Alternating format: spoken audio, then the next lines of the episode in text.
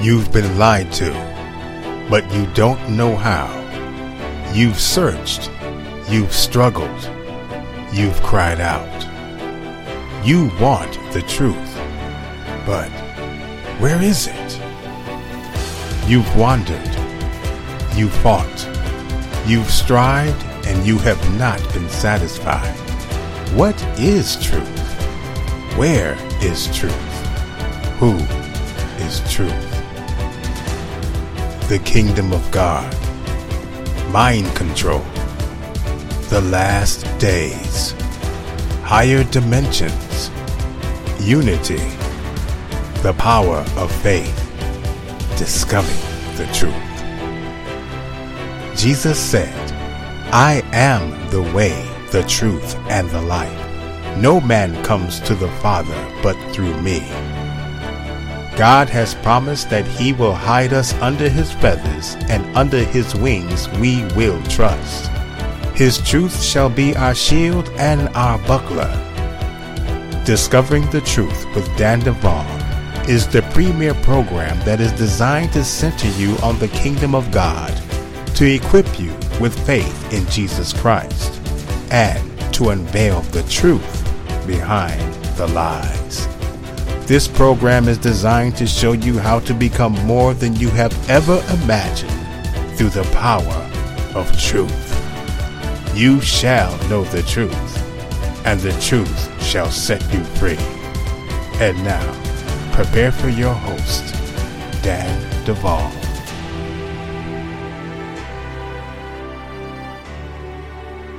You're listening to Discovering the Truth with Dan Duval. This program is designed to center you on the kingdom of God, to equip you with faith in Jesus Christ, and to unveil the truth behind the lies. This program is a production of Bride Ministries, and you can find us at www.bridemovement.com, www.thefireplacechurch.org.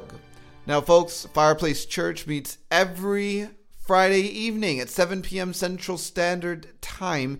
It is, as far as we know, the first of its kind to offer an internet based ministry service, followed by live internet based moderated discussion groups as a platform to build real community in a way that does not require a real building or physical meeting space. It's um it's what we have put together in response to all the communication that we received in the context of uh, Daniel, do you know any local churches that talk about the things you talk about? Or Daniel, uh, where can I find Christian community because I don't have it? You know, a lot of you wrote us, told us this is your situation. And of course, we didn't have an answer. It's like, um, yeah, uh, what are we going to tell you about Oregon? Or what are we going to tell you about Idaho? Or what are we going to tell you about, you know, South Dakota, wherever you happen to be listening to us from. It's just like my network is not that big in the natural. So we built this platform and it is available to you. Now, right at this time, I am not here in the United States because I am in Australia. This program was recorded ahead of time, and it was recorded because I didn't want those emails. Said, Daniel, why is there no discovering the truth with Dan Duval? And I, I would say, well, because I didn't make a program because I'm on assignment in another nation. so uh, this this is actually um, a, a, a response to those of you that really really just enjoy the program and don't like the fact that sometimes there have been weeks in the past where I just did not post and. Uh, Today, you're going to be hearing from Robert Vandriest Mitchell. Now, I want to make a, a this announcement here while I'm in Australia. Uh, when I come back, we're going to be going into another round of recording for the Fireplace Church. And, and this is the way it works, folks. Uh, we don't record every week for the Fireplace Church. We record in blocks. In other words, we'll record 10 to 15 sermons at once. And then they will be produced week by week as we go forward. Why? Because Walter, the, the, the, the, gentleman that does all of our production for the Fireplace Church, does not live in Texas, where I have our studio in my living room slash dining room slash open floor plan. Um, he lives in another state, and so we have to fly him in to record. And not only that, but we're going to be bringing in some guest speakers as well. And we're going to be doing another round of recording for our worship component because we don't want to go a year um, playing the same worship sets. We have a, a, number of songs in our rotation that we recorded at, at, the outset of establishing the Fireplace Church. What that means, well, when I get back from Australia, we're going to be spending thousands of dollars. Uh, it's going to be a lot of money to do everything that we're going to do. And so I say that to say this, folks. Um, we stay debt free at Bride Ministries. Um, what that means is if, if we don't have it, we're not going to spend it. So uh, we are believing God for thousands and thousands of dollars to be present for us to do everything we plan to do to uh, film and produce new worship songs to uh, get everyone over here and plane tickets and hotel and whatever else and uh, get everything filmed and set up and, and and keep up with all of the commitments that we have made to survivors like Robert Vandriest Mitchell who are getting help in response to uh, the, the, the the vision at Bride Ministries and what we are putting together. Uh, we don't want to have to tell any of the survivors we are underwriting, hey, we're just going to stop uh, underwriting the cost of your help because well we, we, we can't afford it. No we believe that god can afford it. And and so folks if you want to uh, respond financially to us and what we are doing www.thefireplacechurch.org www.bridemovement.com or you can just write us at po box uh, 362 nash texas 75569 and, you know, we are pressing forward. Why? You know what? I believe one thing, folks. If there's one thing I believe, I believe that God named himself provider for a reason. And everything that I do, I believe it's underwritten by the kingdom. I said that at the outset of the Fireplace Church. And you know what? We raised over 30 grand, the entire cost of establishing that church, plus uh, everything that it costs to keep up with the survivors we had committed to helping and everything else we're doing through Bride Ministries, like this podcast. And, um, you know, I don't see anything changing. God didn't change, His word didn't change. Folks, we're excited about everything that's coming up. So, listen, everything continues at Bride Ministries. We, we, we are uh, moving towards, uh, you know, helping more survivors. We are finding new and more creative ways to help survivors. We recently launched support groups for the survivors that are associated with Bride Ministries. We're really excited about that component of the ministry going forward from Bride Ministries. In addition, we now have plans to establish a prayer response team because I'm I'm really my heart's getting broken, folks, because I'm like, you know, my normal busyness and, and, and, and just out, output, output, output, output. So much going on and everything, you know, we're, we're building plus the, the personal ministry I, uh, I, I put out to survivors I work with an individual basis. And then we have a lot of incoming insofar as prayer requests. It's like this is my situation. I need prayer. This is my situation. I need help. This is can Dan Duval pray for this or can Dan Duval pray for that? You know, so so on and so forth. And I'd love to, but it's like as one person. Mm, it just there, there's so much that I don't have the opportunity to respond to that I would like to, if only I could clone myself. But I don't have one of those New World Order tech things. I, I don't have a laboratory that does that for me. I, I, I can't clone myself. And I kind of like it that way. You know, I don't think I want to clone.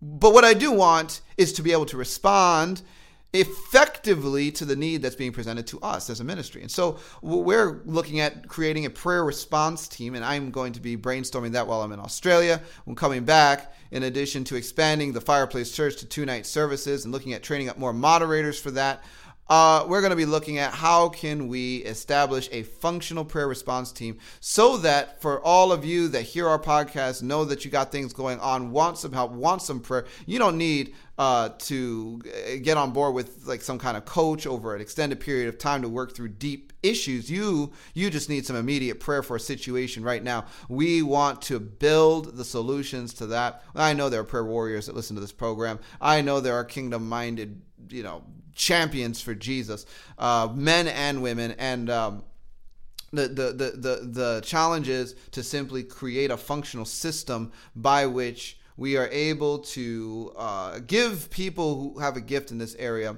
uh, that are associating themselves with our ministry, linking arms with us, the platform to um, offer that to those of you that need it. And so I'll be working on that. Another exciting component of what is happening at Bride Ministries. Now, folks, I'm not going to. Uh, carry this out any longer. We're going to be getting to Robert's story. Now, don't go anywhere. You're listening to Discovering the Truth with Dan Duval.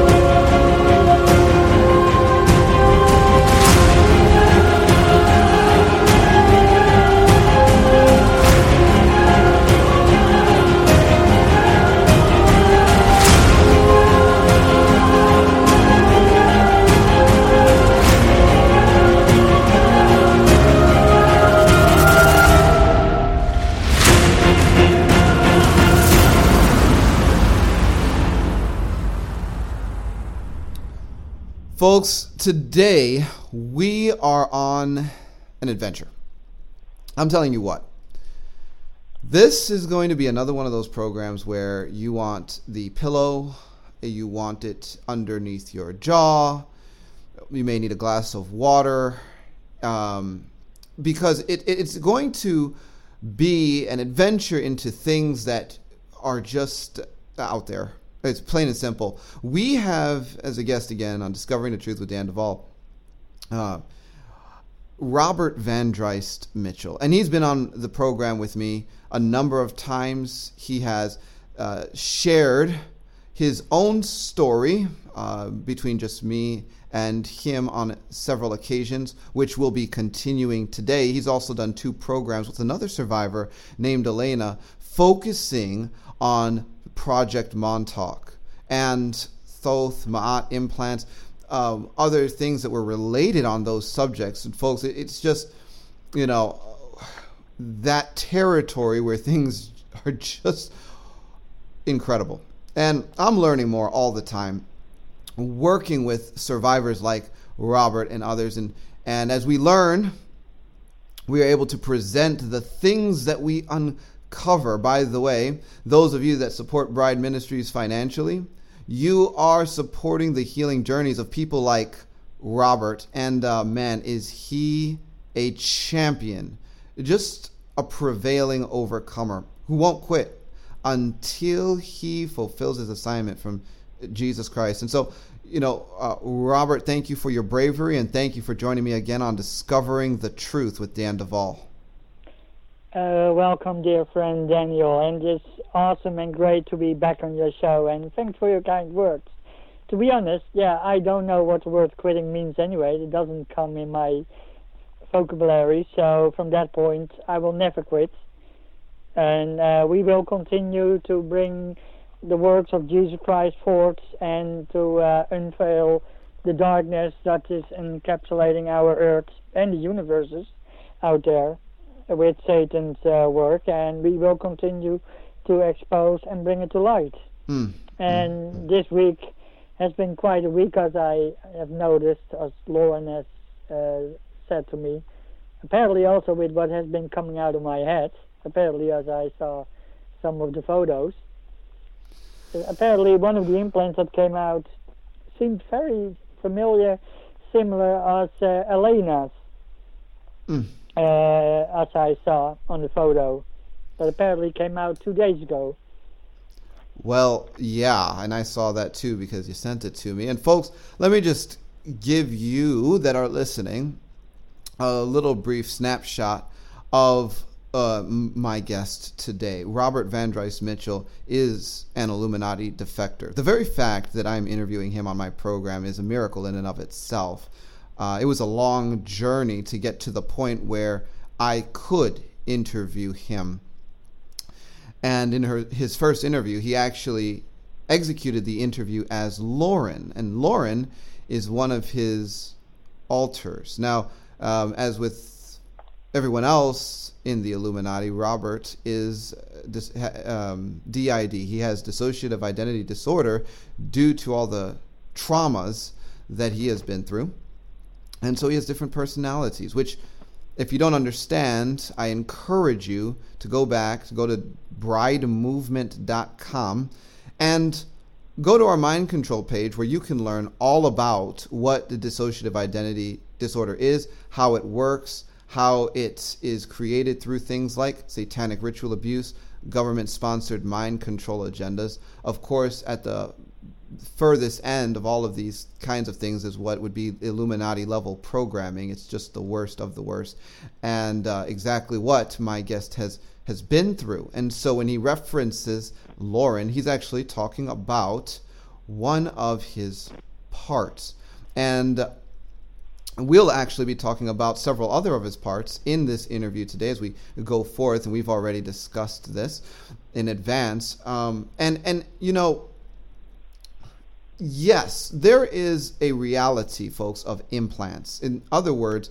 not only are people battling against demons and uh, belief systems that have been seeded into them by programmers um, and really horrible life experiences, brokenness in their soul and in their spirit. They're also fighting against nuts and bolts technology that takes the form of liquid crystals, nanotech, dental implants, torture implants, so on and so forth. And we see the power of Jesus Christ at work to get the, the physical technology out of the bodies of those that I'm working with. Robert is one of those that has received deliverance from physical technologies.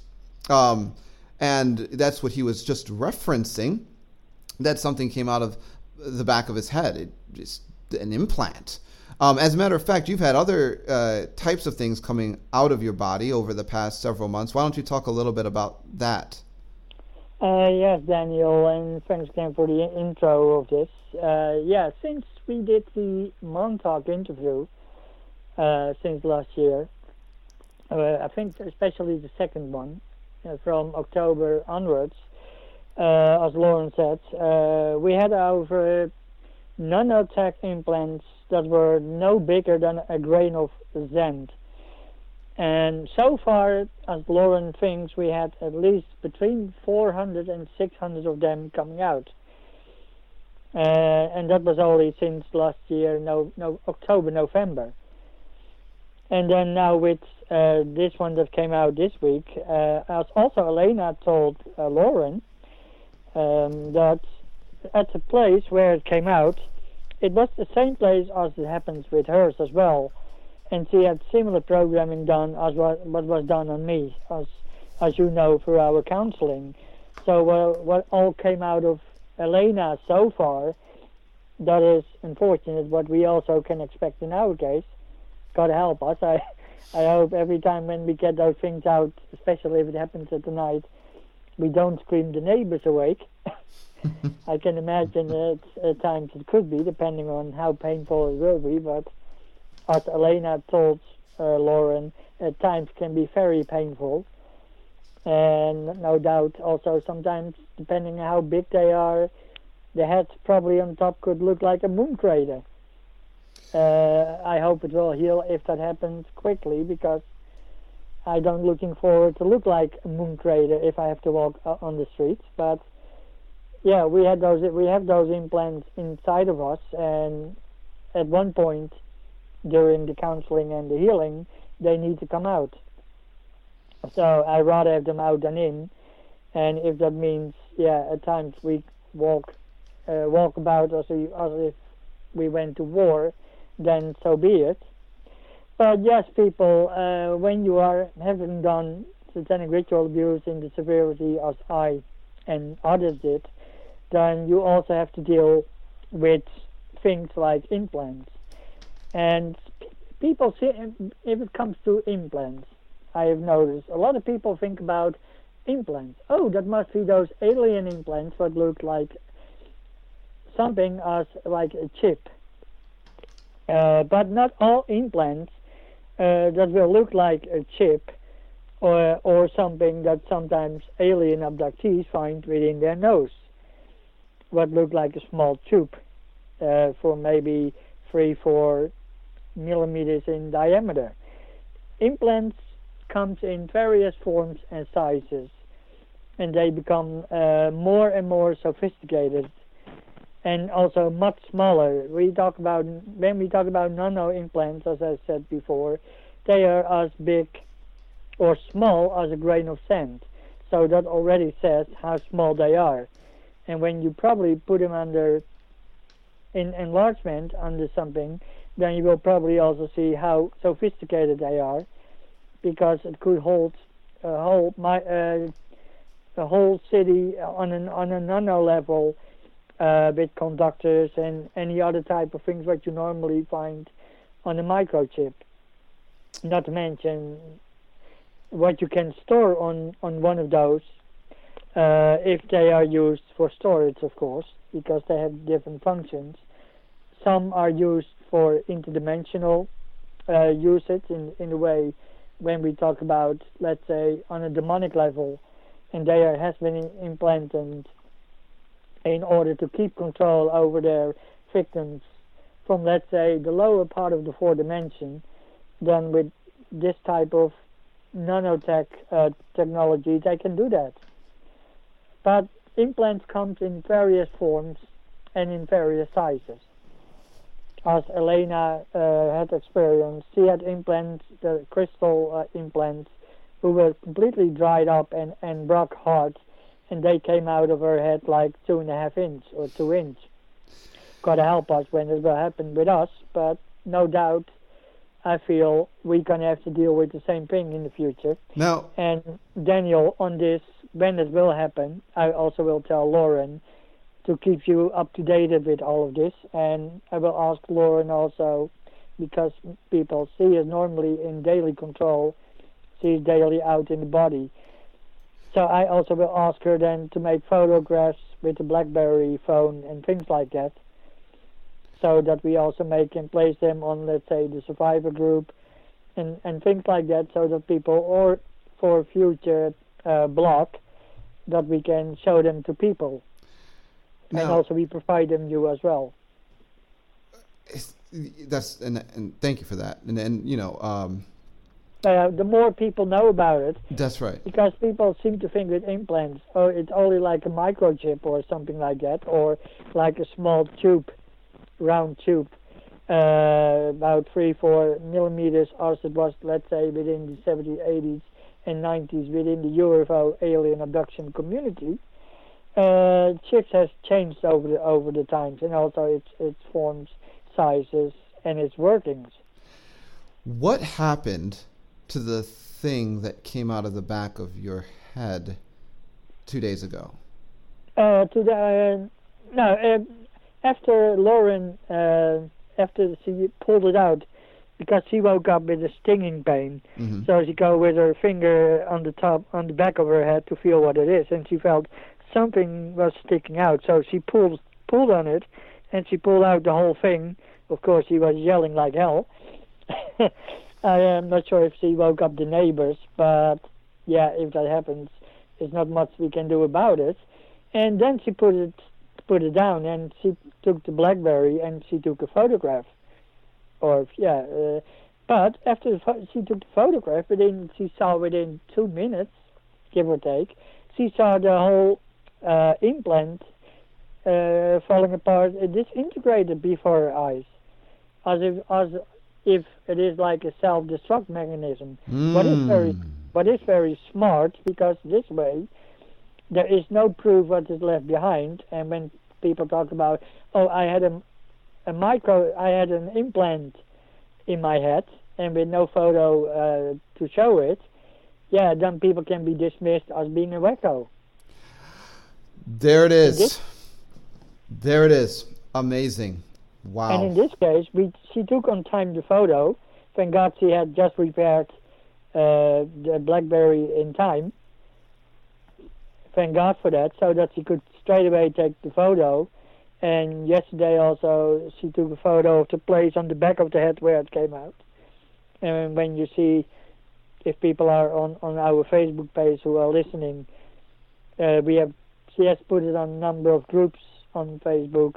If you see the photo, you can see clearly the place of the back of the head where it came out. And Elena also said it looked in a similar way as the first one that came out of hers. As Right. she confirmed to uh, Lauren. No, and I've seen a lot of and and folks, if you're wondering, Elena again is another survivor that I work with who's been on several of our interviews, including uh, two recent ones, types and degrees of hybrids with Carolyn Hamlet, parts one and two, and she's been losing implants for a while, and uh, it was it was pretty shocking for me as an outsider to uh, see the similarity between the appearance of the photo I received from Robert, um, meaning Lauren, his part that was out, and the photos that I had received from Elena. You know, th- there's so much to talk about, Robert, and I wanted to get you talking a little bit about this this thing. There, there's a subject in the Bible about the, the, the people of God being Israel, the Jews. Um, throughout the Old Testament, they were God's chosen people. Now, as time moves forward and we move into the uh, present day, there are different groups calling themselves Jews. Uh, specifically, there are there's a group known as the Ashkenazi. If I don't know if I'm pronouncing that correct, uh, and then there are the Khazarians, and Yeah. both uh, use Jew as part of their name. I want you to talk about those groups, though, and talk about them from your knowledge of how they relate to the Illuminati families. All right. Yeah, that's on itself already a very vast subject. You probably could fill up a whole program on that alone, especially Maybe we how will. It plays, how it plays out in in our current world and how it also came to be, because the root of the Ashkenazi and the Khazarian is one and the same root. They are they are the Jews that left Sumeria between 500 and 700 AD. They were the Jews that were taken to Sumeria from Palestine or what we call now Israel, uh, and were in captivity.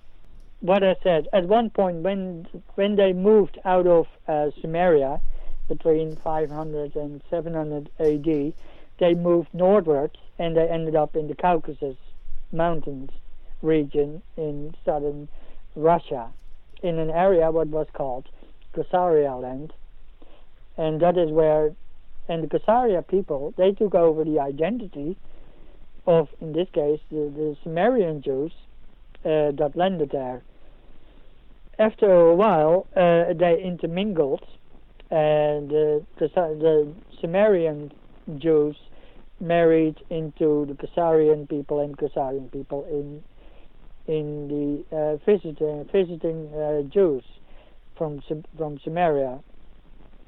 Now, in, in, in this case, the Khaz- Khazarians they took over the identity of of the Jews and they they became the, chame- the chameleons uh, that we know now as the uh, the Khazarians. One of their their um, aristocracy within this uh, group that became later known, especially within the 17th, 18th, 19th, and 20th century, as the Romanovs, a very powerful aristo- aristo- aristocratic family from Russia they are the Khazarian part of the Khazarian Jews. But the ones that became the Ashkenazis, maybe a few centuries after they arrived, they moved further to the west, Western Europe, and they started to mingle and settle down within what we call like Germany, Austria, and countries like that, and they started to intermingle with the, with the local uh, tribes and families, and they became the later known Ashkenazi Jews. They at one point intermingled themselves with a very powerful warlock uh, occultic family called the Bauers, and out of this Bauers rose the dynasty, among other among others, as what we know as the Rothschild family, the five different strands of the Rothschild families. Also, out of this same Bauers Bauer family in, in southern uh, Germany came uh, forth another few families, uh, the House of Hanover, what became later known as the House of Windsor, that now rules the throne in, in the United Kingdom, and as another family that came out of out of this fort, what we now know back home in the U.S. as the Bush family from George Bush Sr. and George Bush Jr., etc. And all those families are in, interconnected to each other. In my case, from my father's family side, they also had a genetic line to this same Bauers family, where what also made me, as Robert, also related indirectly with those other three four other three families as well. What also had a very big impact on my life because I dealt throughout my whole life with so well the Rothschilds, the Windsor family, and also uh, back home with the Bush family. Although back home my main uh, handler was then Dick Cheney, but more about that la- later on in in, in one of the subjects that we will talk about.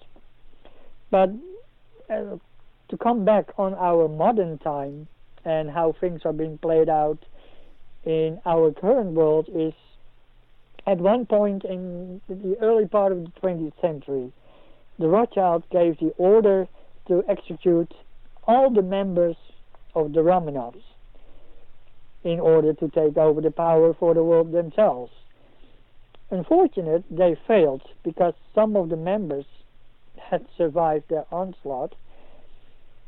And myself, I witnessed uh, this news when it came in the 70s, in 77, uh, to the eye of um, Sir Evelyn de Rothschild. After my 13, after my uh, ritual under the Vatican, that everyone that is 13 have to undergo, I was brought in the month of May uh, to uh, the mansion in England of, the, of Evelyn de Rothschild, where I was a lot of time for programming you know, and other and other things. And at one morning, I remember it must have been around probably May the 16th or something. I saw one of his aides came in in a hurry, one of the aides of Sir Evelyn, Robert de Rothschild, and he gave him the bad news that their spies in the Soviet Union had over had heard and found out that some members of uh, the Romanov had survived their onslaught, and what means that then must have their riches and things like that stored not only in Russia at the time but also outside of Russia, and in secret they had built up their empire, and they took over parts of Russia and, and other parts slowly. And we are now dealing with the situation that currently what we see around in the world between East and between the West, what is completely now dominated and controlled by the Rothschilds, we now also see that the Romanovs has now fully control over countries like the Russian Federation, China, North Korea, and uh, Iran. and uh, on not only on a military basis but also on an economic basis. And they have also, in, to a major extent, control over all the BRICS countries as well. But not only this, the Romanovs currently are also in, in alignment with Muslim factions that are using against the West in order to destroy the, the not only the West but also the children of Jesus Christ of God and I would say Savior Jesus Christ, the Christians. And that is what we now seen playing out with ISIS and things like that. And someone said to us, yeah, it's it's the Jews that is behind behind ISIS and things like that. They are uh, right to a certain extent, because when Russia fell apart in the 90s, uh, the Khazarians let a lot of Jews going to their home country, as what they call Israel. But what what what wasn't told to, to the world and the media is is that a lot of those Khazarian Jews went to Israel in order to infiltrate the Romanov territory because the Israel that we know now from 1948, as people should know, is not God's Israel, but is a Zionist Israel, and that is how it was created in the first place. Uh, probably Daniel, can you tell more about the difference between God's Israel and the current one?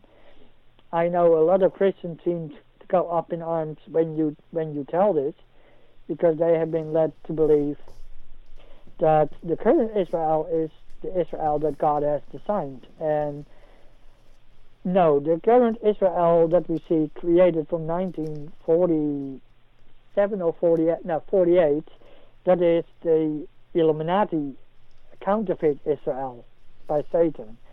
And th- this Israel is now completely slashed up in two pieces. One part is controlled, and there's still a power struggle going on between the Zionist Rothschild Jews in Israel, and in this case, the new group that came up of the Khazarian uh, Jews. I hope so far this makes sense to you, uh, Daniel, what I've been telling. Well, you know, sometimes, folks, I get to let my guests um, break the bad news. So I, I don't have to do everything, you know, that, that puts me under the bus here. What Robert is telling you about the Israel that was created in 1948 is the same thing that many of the survivors, I mean, that, that have any kind of connection to this thing, are telling me. It's, it's just this singular revelation, this concept. The creation of this 1948 Israel was completely inspired by Illuminati factions. I, I mean, for crying out loud, the Rothschilds secured the land before 1948. There's so much history on this thing, and if you, the more history you read, the more it just keeps going back to to these families. Well, um, Robert is not unique unto himself in what he is telling you. And I'll tell you what, there, there's a lot of problems that I've run into when I've looked into the concept of the 1948 Israel and what the Bible says about Israel. And I'm not a replacement theologian at this point where I believe that God does not have plans involving a genetic Israel uh, in, in the last days. I just, at this point, personally, folks, I'm, I'm, I'm just going to say it. I do not believe that the 1948 Israel is God's Israel. Um, it's a secular nation. And yeah, there are components of what have happened there that seem to fulfill certain aspects of Bible prophecy, but those, as I've looked into them, um, what, what it, those prophecies that they often point to are taken out of context.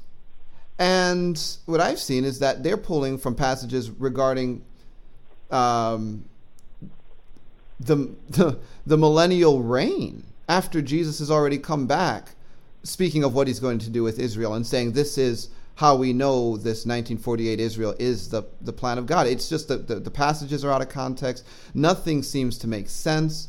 And when people like Robert have come to me and begun to explain what's really going on, uh, it is, the case is so strong. And I think that uh, it gets even stronger as we have realized, and this is an, a fact, that programming has gone on underneath the Temple Mount in Jerusalem. And I have several survivors, one of which has actually come on my program to talk about it, Dr. Rob Ruckert, he, who they, they receive programming under the Temple Mount to get them to have parts that agree with end time agendas that are being authored by satanic powers. And they're tying these agendas to guess what? The modern day state of Israel. It's a really bad case. It's there's nothing that says God's hand is really in this. And as a matter of fact, I'll just be honest. When I've sought God about this very subject, in light of all the things that I have learned, um, I have not gotten from God that this is in fact His creation. I I have not gotten that in prayer, folks. And I I'll tell you what. All I can say is look into it because this is a shell shocker for many people. Many people have been told, pray for Israel, pray for this nation. Does it mean that God doesn't love people in the nation of Israel that live there physically and are human? No, He loves them. He loves them and He wants them to be saved and redeemed and healed, just like He wants you saved, redeemed, and healed. But the agenda behind that plot of land, well, I think there's been a bit of a hoodwinking and I think people like Robert would have to absolutely agree. We're all looking at the same thing. So, those are my thoughts for now, Robert. You, you can continue, or we can move on to another subject. All right. Now, concerning what you said about programming, I had also done, yeah, programming under, uh, yeah, not only, as you mentioned already, the Temple Mount, but also under Mount Hermon. And if I'm correct, that is the place where the fallen angels came. Right. Uh, on their small mission of 200 angels, if I'm correct. But is, by the way, now closed off by the United Nations. Uh, for whatever reason, they of course gonna say, gonna say, but whatever the reason they can give, the United Nations is themselves a very corrupt vehicle of the of the Illuminati, as I have uh, seen myself with rituals I have witnessed under the UN building in in the 70s, 80s, and 90s. But to come back, uh, yeah, the current Israel and uh, God, I, kn- I know that God, yeah, his heart is hurting in the way also how Jews are being, yeah, smashed little bit, literally in in between, yeah, the two factions who call themselves like God's uh, Jewish people, while they are not, because they are part of the Jews who are known who are known in the Bible, if I'm correct, as the synagogue of Satan. And again, those are the Jewish people that were that came originally, originally as prisons in Samaria, and uh, later on they took on the identity of the Sumerians, and they moved up up northwards, and that is how they came into Europe. And we talk about in this case two factions of the same uh, group, but hmm. with two different names. And in a way, it is like two brothers who fighting for, let's say, the same girlfriend. Wow. And that is, in the end, what it is. And when I witnessed, in that was in May 16th, if I'm correct, in 1977, when I was at the mansion, and, and this aide of Sir Evelyn de Rothschild came in uh, and whatever he told him. I had never heard a ruckus like that ever in my life. It was like as if the room was hit by a hurricane, because I heard suddenly uh, furniture being smashed against the wall and everything else. And I know from what I witnessed, uh, the place was always very nice, very nice and neat and everything else, and everything was always in order. But after the after that uh, meeting whatever the aide has said, and later I heard uh, through others what was said, yeah, then Sir Evelyn got so angry. I never saw him that angry in my whole life. So far, I uh, have known him, unfortunately, unfortunate 99% of my life. Mm, mm, mm. And so, but but I said, yeah, if also the if they had succeeded in 1917 uh, by killing off the Rothschilds, you and I wouldn't have been speaking here according to their plan in freedom because originally they had planned the New World Order, or what they called the, the New World Order, or by its various names, they would have installed this originally as the Age of Horus in 2000. And I believe, weren't you even at a ritual that attempted to bring in the Age of Horus? Yes, that was an uh, that was a ritual uh, in 1999. Uh, that was under the uh, the pyramid of uh, Giza. Uh, people, uh, there were a small group of 30, 40 people over there during this ceremony or this ritual, where the child sacrificed, or a couple of children, and the Queen was there. The British uh, Queen Elizabeth was there.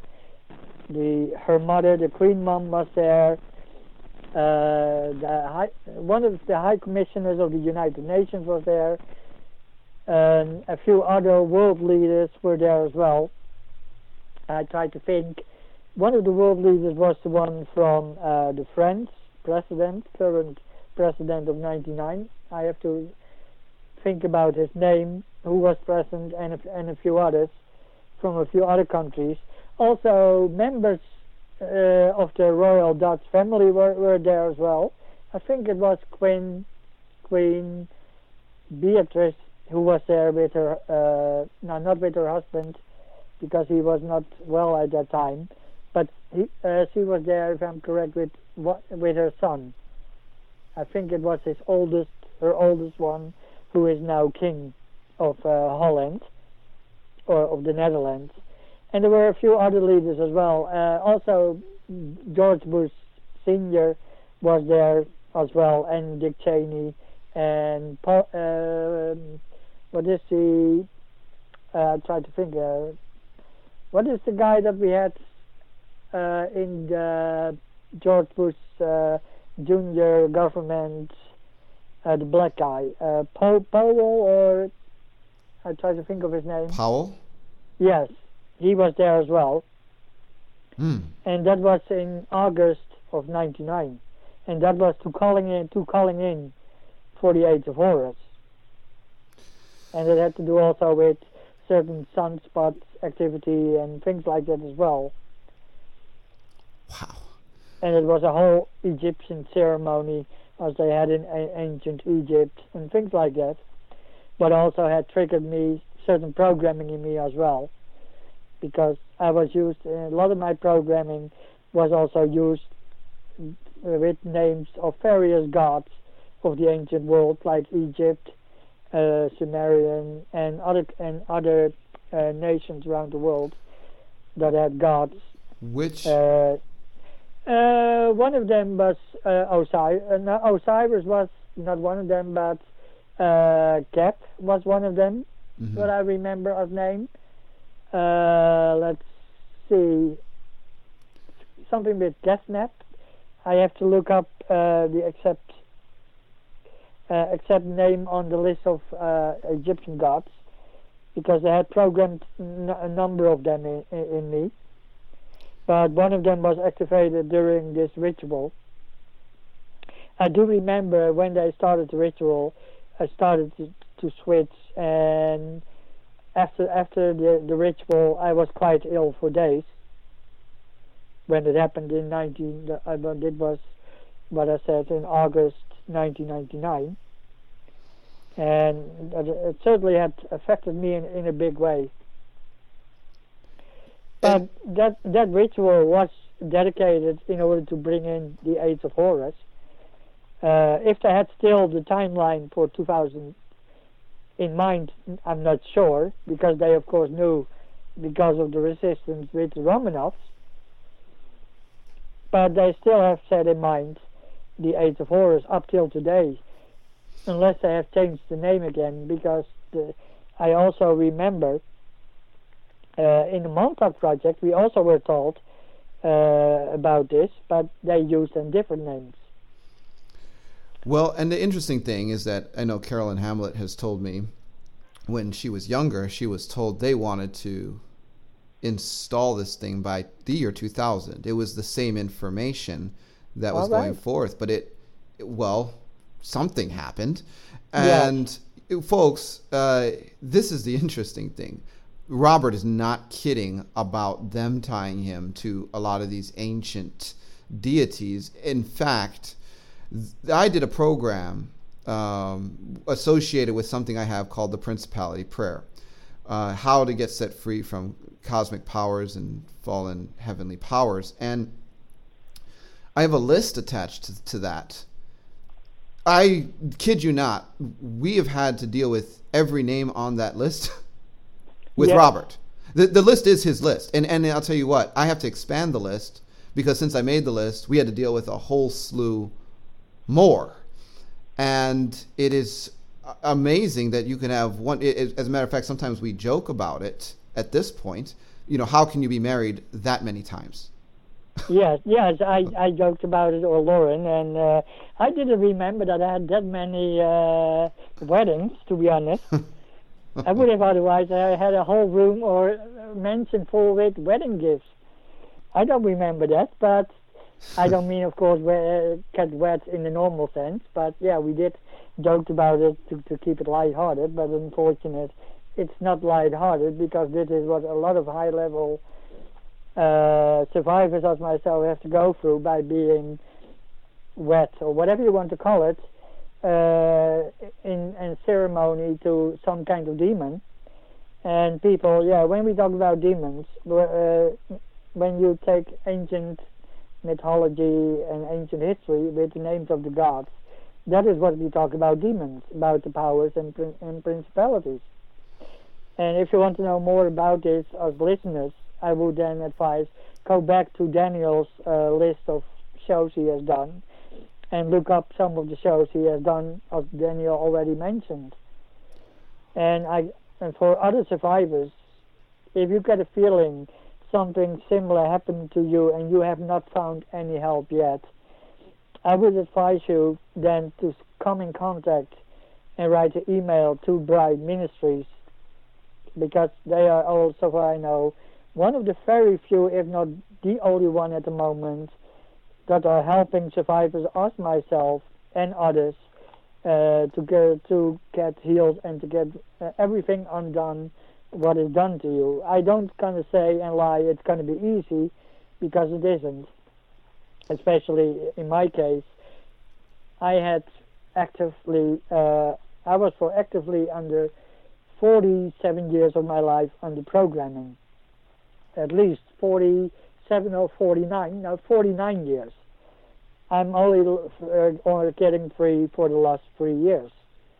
When I came to Christ in August uh, 2013 through a lovely woman called Jane, Jean, I will not mention her last name for privacy reasons, but she was the one that brought us to Jesus Christ. And I, I thank her for this because that was the first step on my road to freedom. And I remember then Taylor took over and Daniel was in contact a lot of time with Taylor.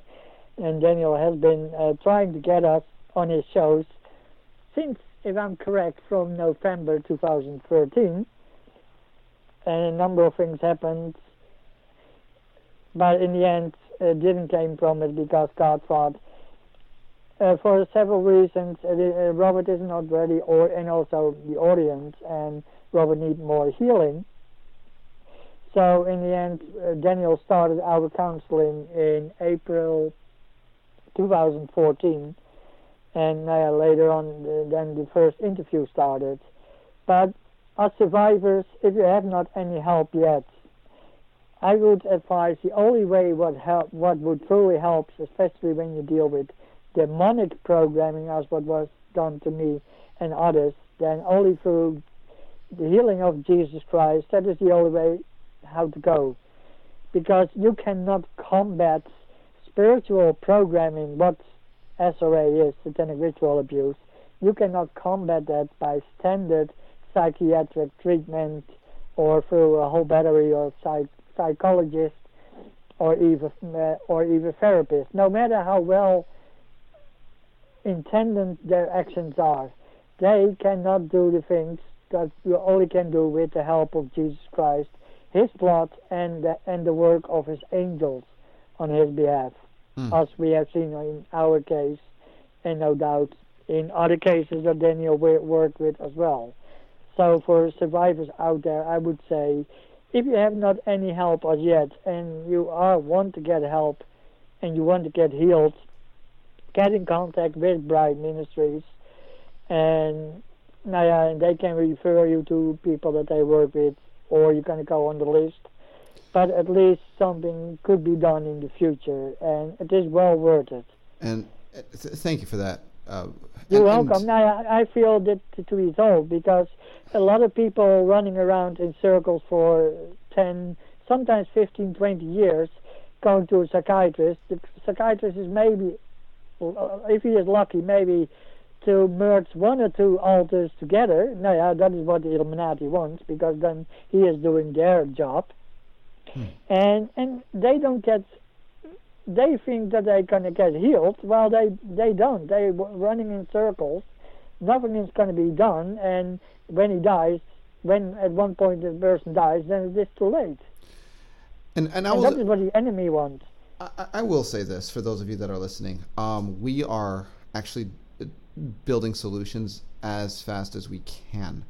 Um, we do have a waiting list for those that are applying to our organization for help because you cannot afford help. And um, that list is getting longer and longer to the extent that we are now looking at the only solution is to build a training school um, to train people to fight this battle with the right tools. And uh, that's a component of our vision that we are working towards establishing um, because the need is, I, I, mean, for those of you that are not in this camp, uh, that you're not walking in someone like Robert's shoes, you have no idea the depth of need and, and the quantity of individuals that need help because they've been through programming. It's it's way more than I would have ever anticipated.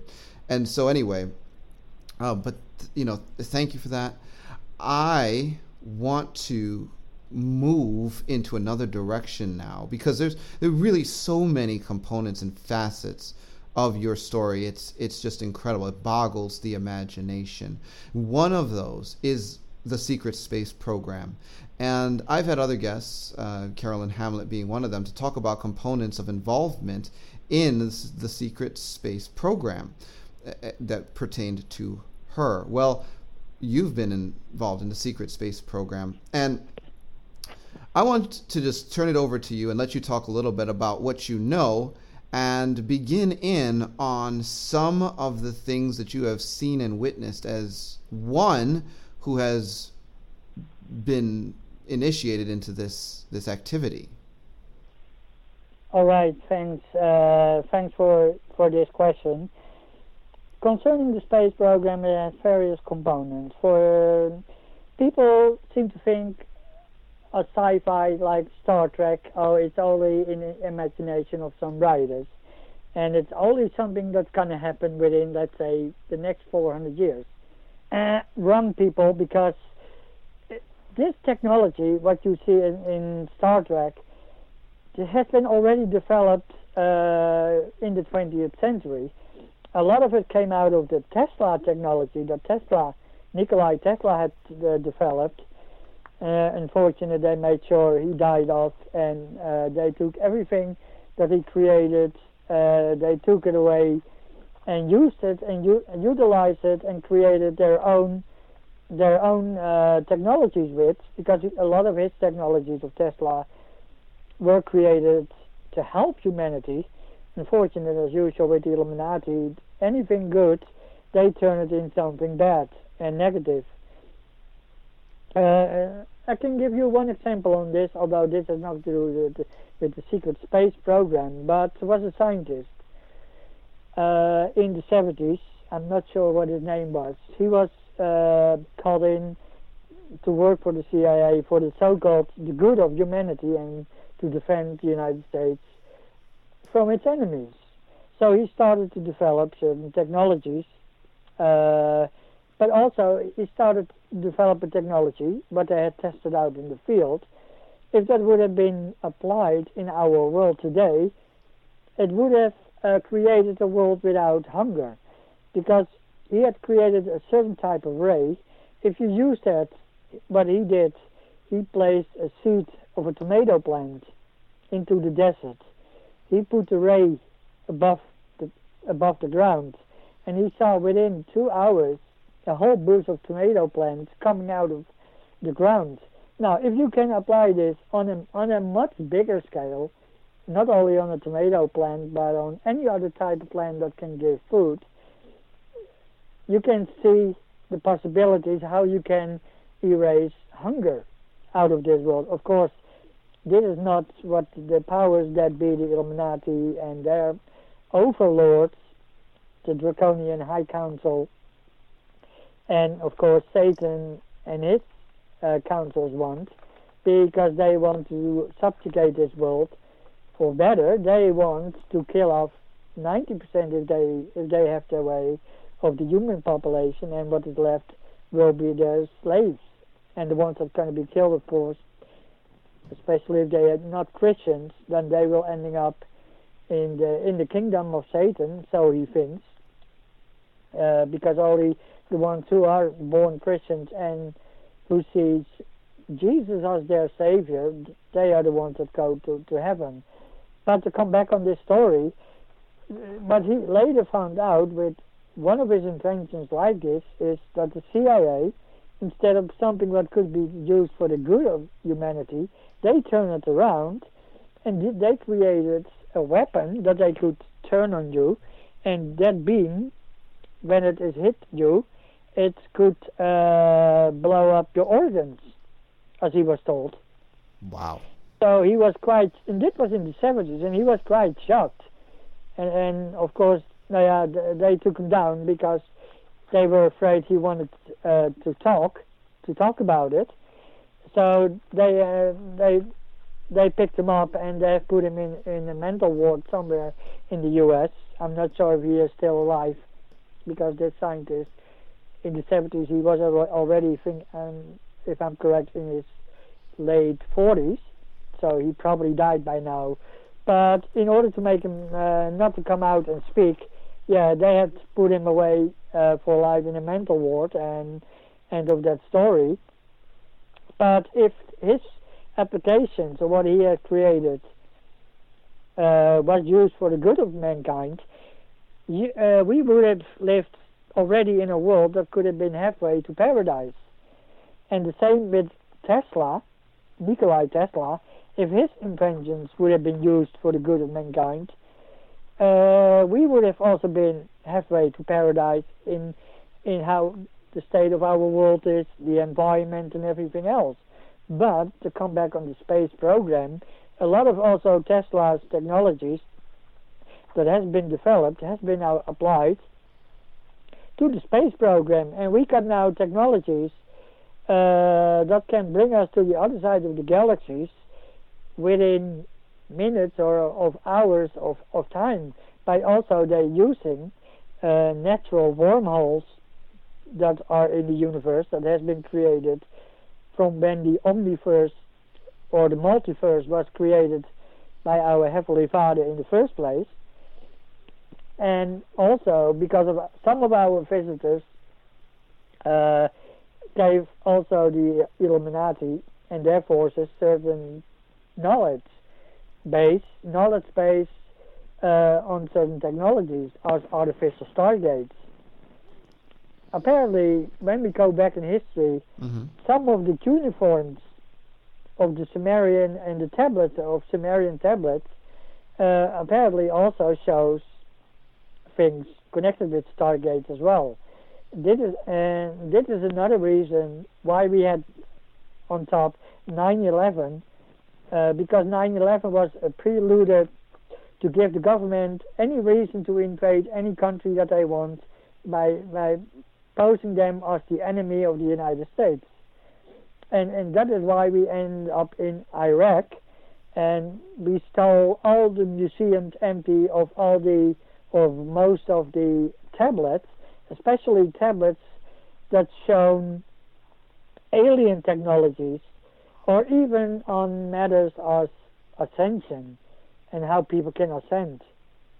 I don't believe in the New Age ascension myself, But uh, yeah, a lot of people out there, including some of the people within uh, the Illuminati, seem to believe, believe there is merit in it. I only believe that we can ascend through Jesus Christ and through His power. That is my belief personally. Mm-hmm. Uh, but of course, if people want to believe otherwise, that is of, of course to them. But I feel the uh, the other way is to me is a lie of Satan, who is the father of all lies out there. Uh, so far I know. And concerning uh, the space pro- secret space program, we got various bases all over our solar system. As I already mentioned in the Montauk uh, interview, I have been on the one on Mars, that the one that was connected with the Mars or with the Montauk project. But there are a number of bases on and within the Mars planet, uh, also on some of the moons, and also moons of other uh, planets in our solar systems. And even we got military bases and presence even in other star systems now. Our government is secret, especially the parts, the clandestine part that work with the with so-called aliens. Uh, some of the alien factions are now also stationed in in star systems like Orion, uh, for instance, and that is where they also working together with the dr- draconian reptiles, especially the big ones. Huh. And some of the big ones, I can tell you, they can be up from eight, around they are around 18 to 20 feet tall, and they got wings two hearts, and they are very hard to kill, and they certainly weigh in weight a couple of tons at least, and they can be as strong as about eight to 12 men. In uh, that is the draconian reptiles th- that are about 20 feet in, in size. And these are things that you have encountered with your. Yes, I mean, you've encountered them. yes. Like you're, you're not saying you read this in a storybook here. You, you No, see, I have seen them myself. Within the Montauk base, I saw uh, Nephilim hybrids uh, that they created out of time traveling back uh, to the time of the biblical flood, and the scientists collected DNA samples of just died, uh, died out uh, creatures that lived during the flood. Uh, some are reptilian, some are uh, of other forms and also the giants themselves, the Nephilims. Also, they uh, time traveled uh, even further back before the flood, and in some cases they got live DNA, and that is how they created the hybrids that we have on Mars, within the planet of Mars and other places. The reason that they are at the moment still there, and they did it over there on Mars, is they thought if it if it breaks out, at least now for the moment, they will not reach the general population.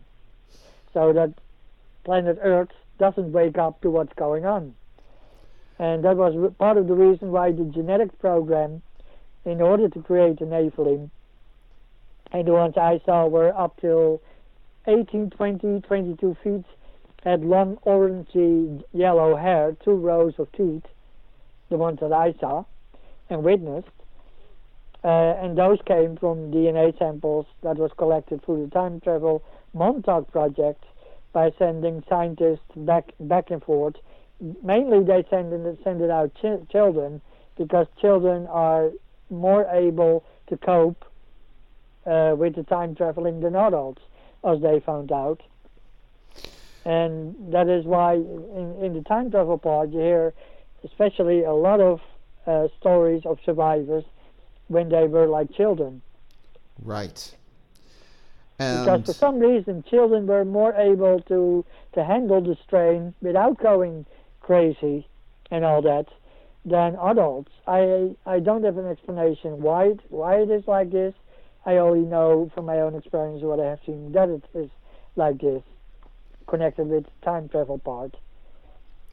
And but it's uh, connected with Mars and the and the Montauk Genetics Lab, yeah, some of the hybrids, uh, that I have seen there, uh, especially the human hybrid, the human Nephilim, they can be between 14, 18 to 22 feet uh, tall. And some got purple uh, colored eyes and what is that, orangey yellow type of long hair. And some even red hair, by the way. But if I'm correct in the Bible, it also speaks of the Nephilim, and the Nephilim are also described, I think, also with reddish type of hair in some cases, if I'm correct. Well, they certainly are in tales of like the Americas. I know I've come across that. Yes. And yes, a lot of uh, a lot of the Nephilim or giants, as they call in normal terms, I think, and, and especially the ones being found in North America, South and Central America, they seem to have all red, reddish type of hair. Yes. But the ones I also saw had yellowish, orange color, and in some cases red as well. So they come again in different sizes, in, in length, but also in colored hair, the length of the hair, uh, the rows of teeth. They what I did saw they all had about six fingers, including with the thumb, and also the feet, six toes. So that seemed to be standard. So far, I can tell with the Nephilim that I have witnessed. And people, when we talk about this, we talk about the biblical Nephilim that the Bible talks about, and also other ancient books as well. Uh, concerning to this, uh, uh, also what I said uh, before, why we had 9/11 was partly related with uh, that America needed a prelude to go to war uh, to any country that they wanted, and that is why we ended up under this lie in um, Iraq, and we ransacked every museum that we could and stole all the tablets. Some of the tablets uh, that were no use, by the way, that were returned back uh, to uh, Iraq and to their museums, uh, with the apologies, of course. But the ones that pertaining to stargates, the ones that were pertaining to ascension methods, they were still under control in American laboratories and in vaults hidden uh, under Washington D.C. and other military bases, and they are kept under lock and key. But that was one side connected with, with the Sumerian part. Uh, again, to come back uh, on the space program, the secret space program, it is very active. Uh, we operate at the moment in a large part of the universe. Uh, we're working together with the Draco reptilians, among others, and even among them, uh, I know within the exopolitical scene, uh, uh, they seem to play out that the Dracos are the bad guys and the Nordics, the Pleiadians are the good guys. But what I have witnessed in some cases, that is not always the case. Because I have also witnessed in some cases that I saw so well draconian reptiles together in, in the same room that blonde-eyed, uh, blue-eyed blonde-haired Nordics, as how they've been described by uh, contactees and people that have seen them. Probably it could be that there are also within the Nordic uh, groups and the Pleiadians that you maybe have various fa- various factions. That could be easily the case. Although I cannot be of certain of that, but but I said I have seen them together in, in the same space within the same underground military base where our soldiers, special forces, uh, were present as well. And from that point, what we hear within the exopolitical world, again, part of it is true and part of it is disinformation, because things things are not as black and white as I have witnessed as Robert myself firsthand. Now, one of the components of this, um, and I don't know that we can necessarily relate it to Secret Space Program, although it seems to be somehow connected because it involves going into that realm we call outer space, which I believe to be a component of the second heavens. And right. uh, it just it just doesn't seem that there's any reason that that would not be true. It's like all these spiritual things and strange things they just occur there openly, and we ran into this thing that there are uh, sex temples, and they are not just you know on Earth as part of ancient society and cultures are concerned.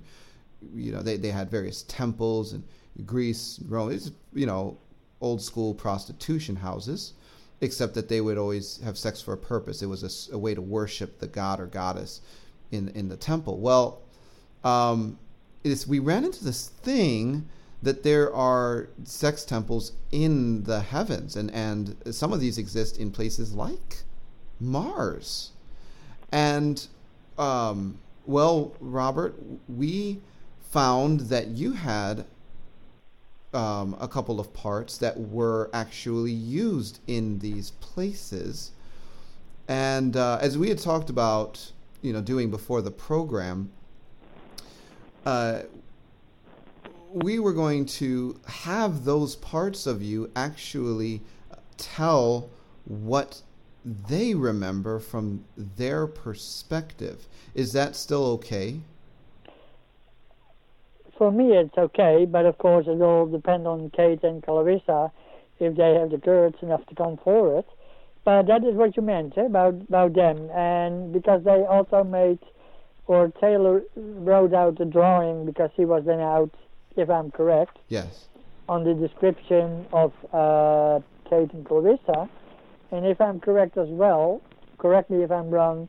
Apparently, the drawing that I made looked much like other drawings that you had from other survivors as well. If this, I'm correct. This is 100% correct. You drew me a picture that someone else drew me.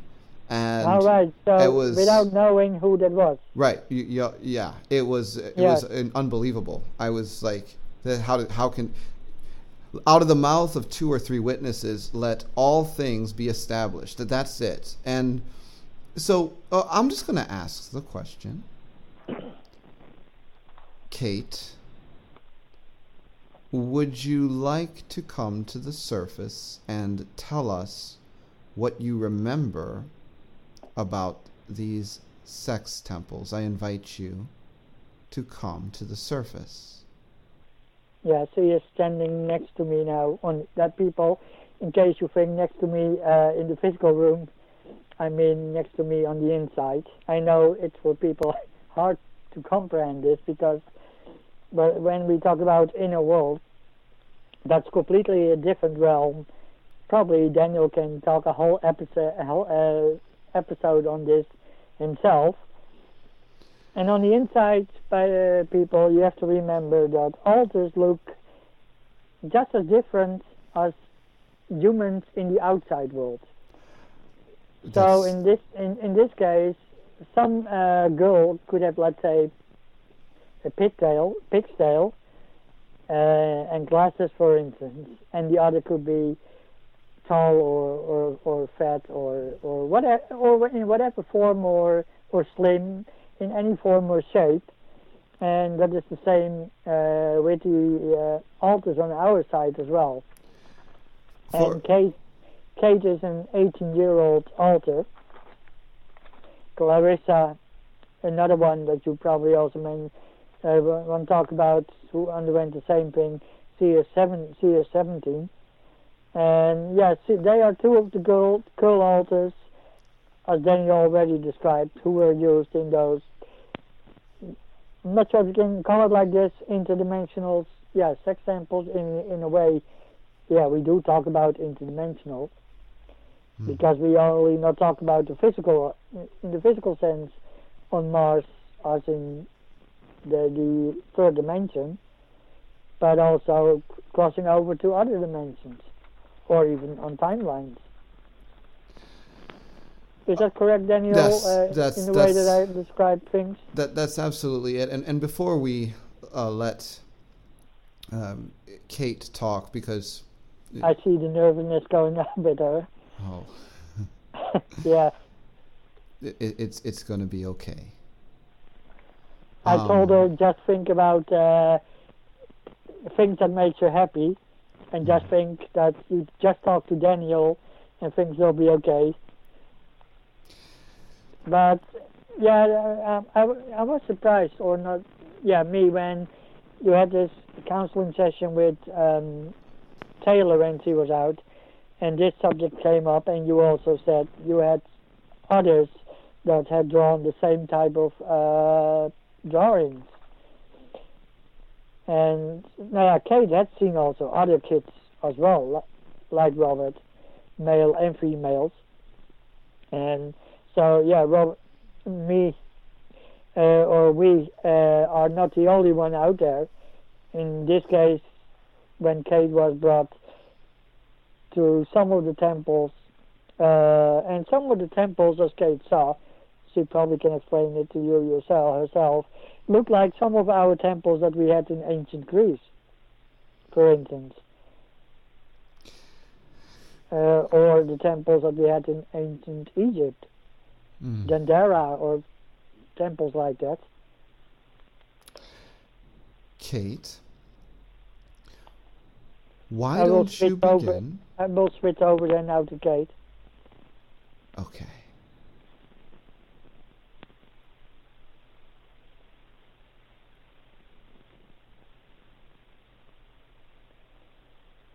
Hello. Hi, Kate. How are you? Hi, uh, Daniel. I'm okay. I'm kind of nervous, but Robert has explained and Lauren the purpose of this. Well, you're very brave, and I have told you that from the very beginning. Here's some living water and some bread of life to munch on while we do this. All right, thank you. Kate, why don't you begin by telling me how you remember getting to the temples? Okay. Um, that last time that this happens, uh, I have to think what year we are now. We are now in 2016, if I'm correct. Yes. Yes. Last time of my memories of this is only going back to a couple of years, 2012, 2010 was one of the last times. But in the earlier times, we going back way back to the 70s, and in most time when I was uh, brought, I was brought in Robert's physical body especially when he was a young teenager. Mm-hmm. And when Robert was brought uh, through a gate, Robert was brought with his handler. I think it's a handler, I they call the person that goes with you. Mm-hmm. Uh, when that person, a female in most cases, at times, brought Robert through a gate from a location on, on Earth and when Robert ended, ended stepped out of out of the portal, uh, he ended up then in a different place. But in in most cases, could have been on a completely different place than than the pla- than the planet than planet Earth. In a few cases, uh, it was on on the moon that we have. Mm-hmm. We got a domed area for some of the domed areas, uh, they got on the inside certain structures created what look like ancient uh, temples, uh, as I also have seen on, on pictures, uh, like some of the ancient temples from uh, Greece with all the pillars. Mm-hmm. I think we still got remnants if I'm correct, as one of one of those temples uh, around in Greece. Uh, is it the Temple of Olymp- Olympus? Okay. In uh, uh, or a few, yeah, in, in Greece. But within the, within the temple structure, uh, they had a certain layout. If I had given to Taylor, who who all wrote it down and sent and sent you, but Right. was like a, a structure, a circle within structures on, on the inside, and male and females were laid side by side as like a, a clock in hours. And in, in the center, the size of the circle could be between what I have witnessed between 20, 35, 35 feet up till may, maybe even 100 or more feet from one end to another.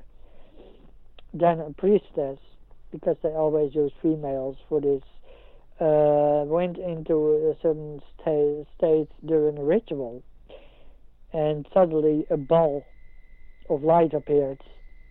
And out of this ball of light that started to grow and grow, uh, it was like a si- silent explosion appeared, and a portal opened up. Mm. Myself in Robert's body, because I was pulled out as Kate hmm during this point. Robert and other children were laid on granite sla- slabs.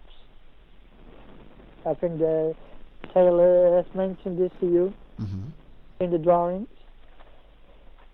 And so some slabs were ma- were meant for males and others for females, who were laying side by side. When the portal opened, then another pre- male priest came in,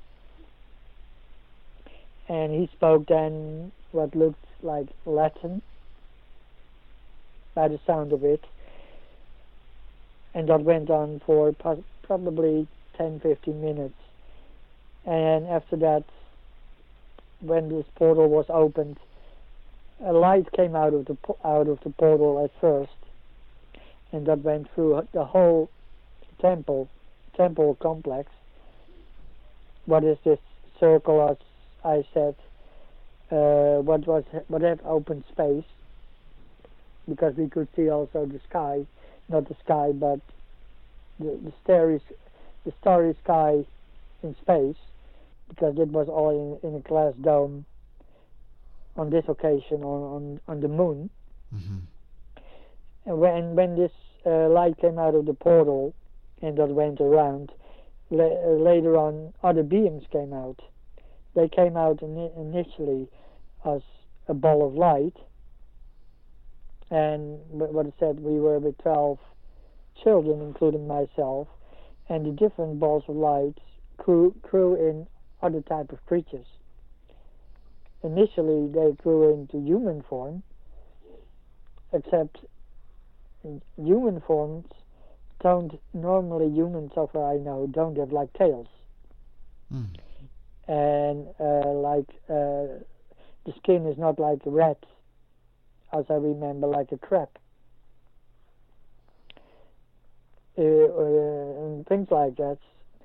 Also, the eyes were fiery red. So far, I saw them up close.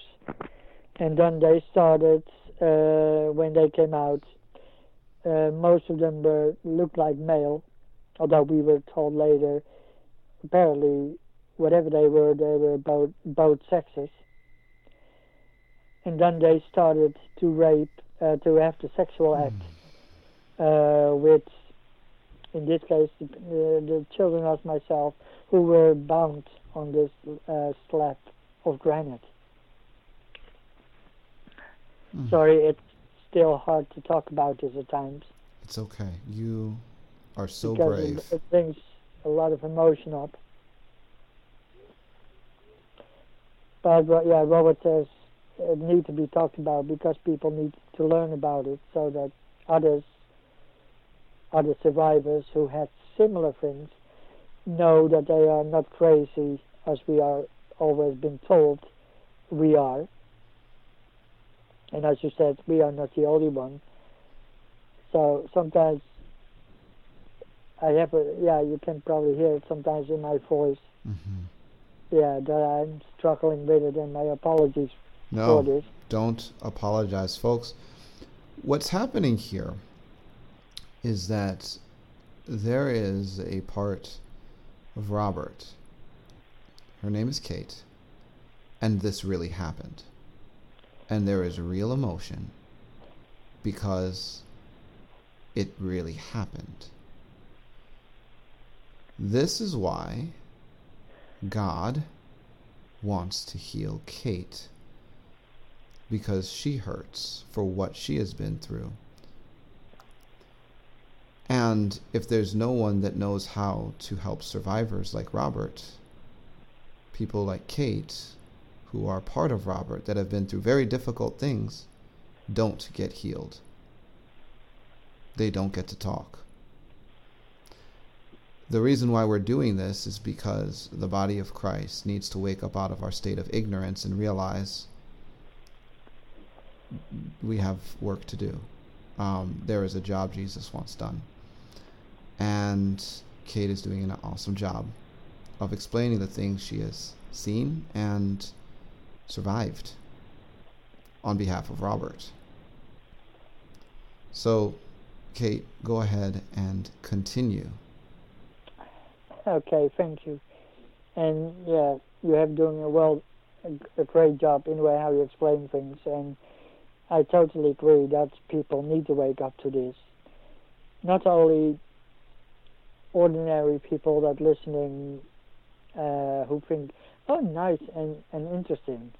No, it's also, but also even more so for survivors who's struggling with thinking, I'm going crazy. This, this cannot be real. I am, my mind is going crazy and something is wrong with me because Robert is only one out of, as Robert says, probably one one a million out of millions who underwent this, and also the higher someone come from, as Robert says, a bloodline, the more demonic they they undergo as as he did. And for survivors, if you got parts as myself, as Kate, or when Clarissa can speak, you got parts with similar stories.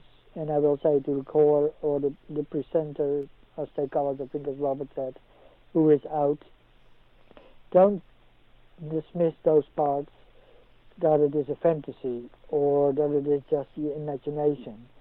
Because what Robert has survived, uh, and that they created parts like myself and others to undergo this gruesome type of ritual and, and the rape and all the other things, especially being raped.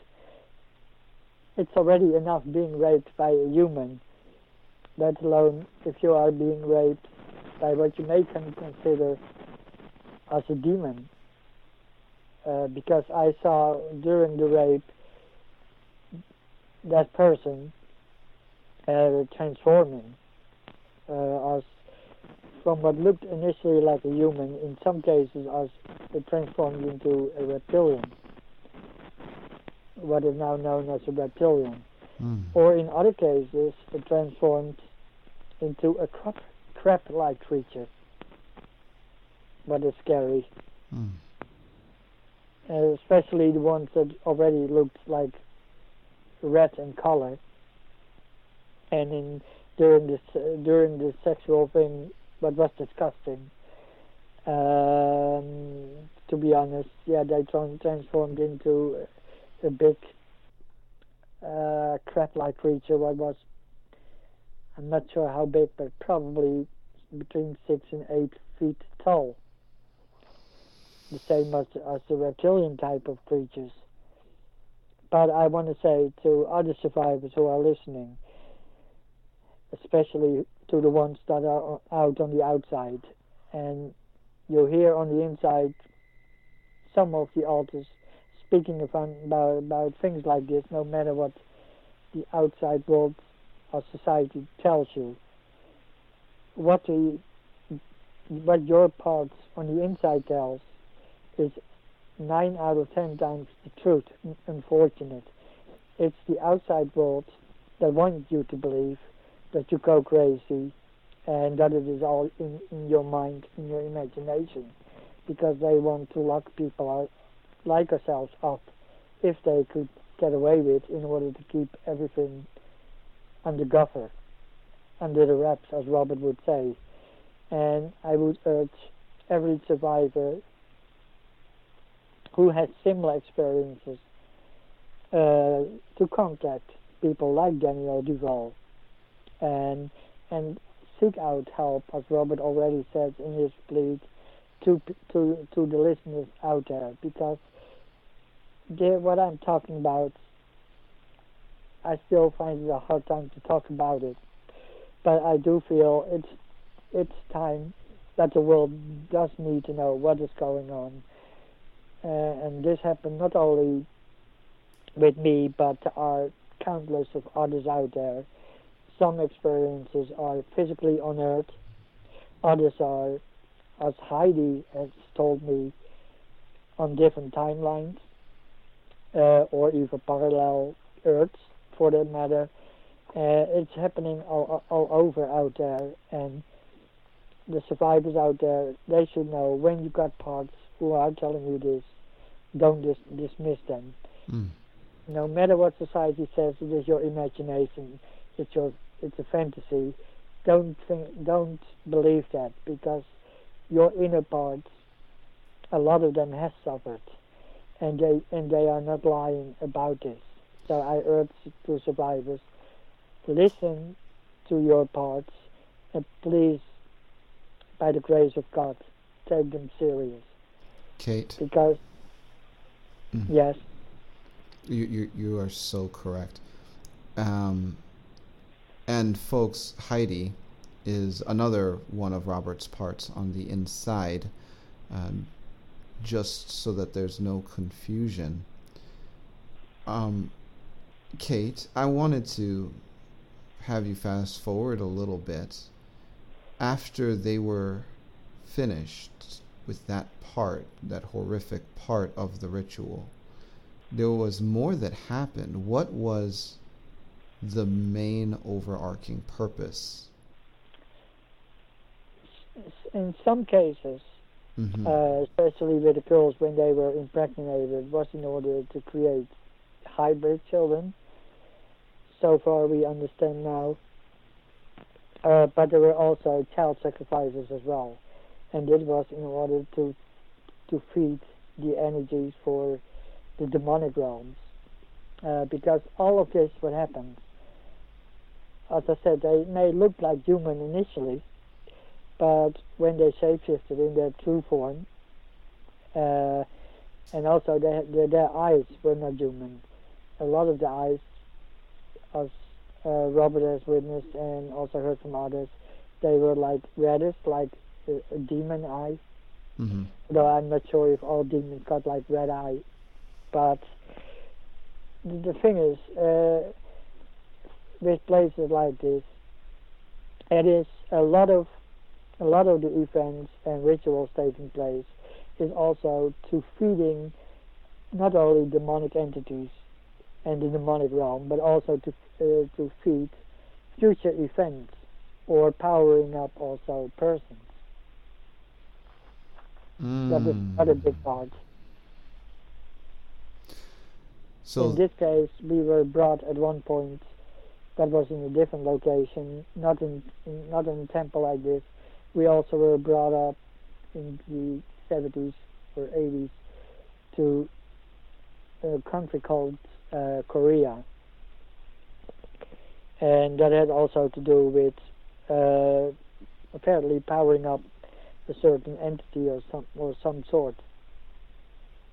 And again, we were raped, and the fear and everything that comes through when you are raped, that seems then to power up uh, in this case, a certain entity or a certain person.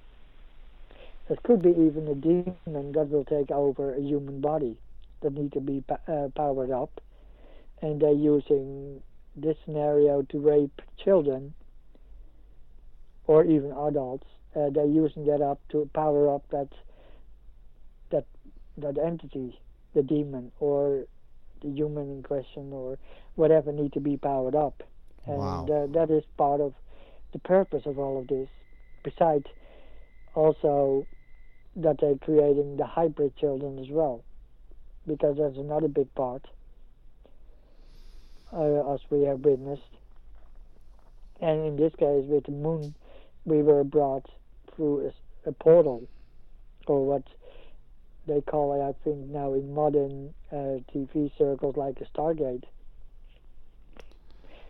And a lot of the participants uh, uh, uh, that were there, that were on the site, they were a lot of time also dressed in clothing that we have in certain time areas of our history, like what we saw as in ancient Egypt and in other time frames as well. My goodness. Wow. And the ritual started, as I says, what looked and sounded like Latin by the priestess.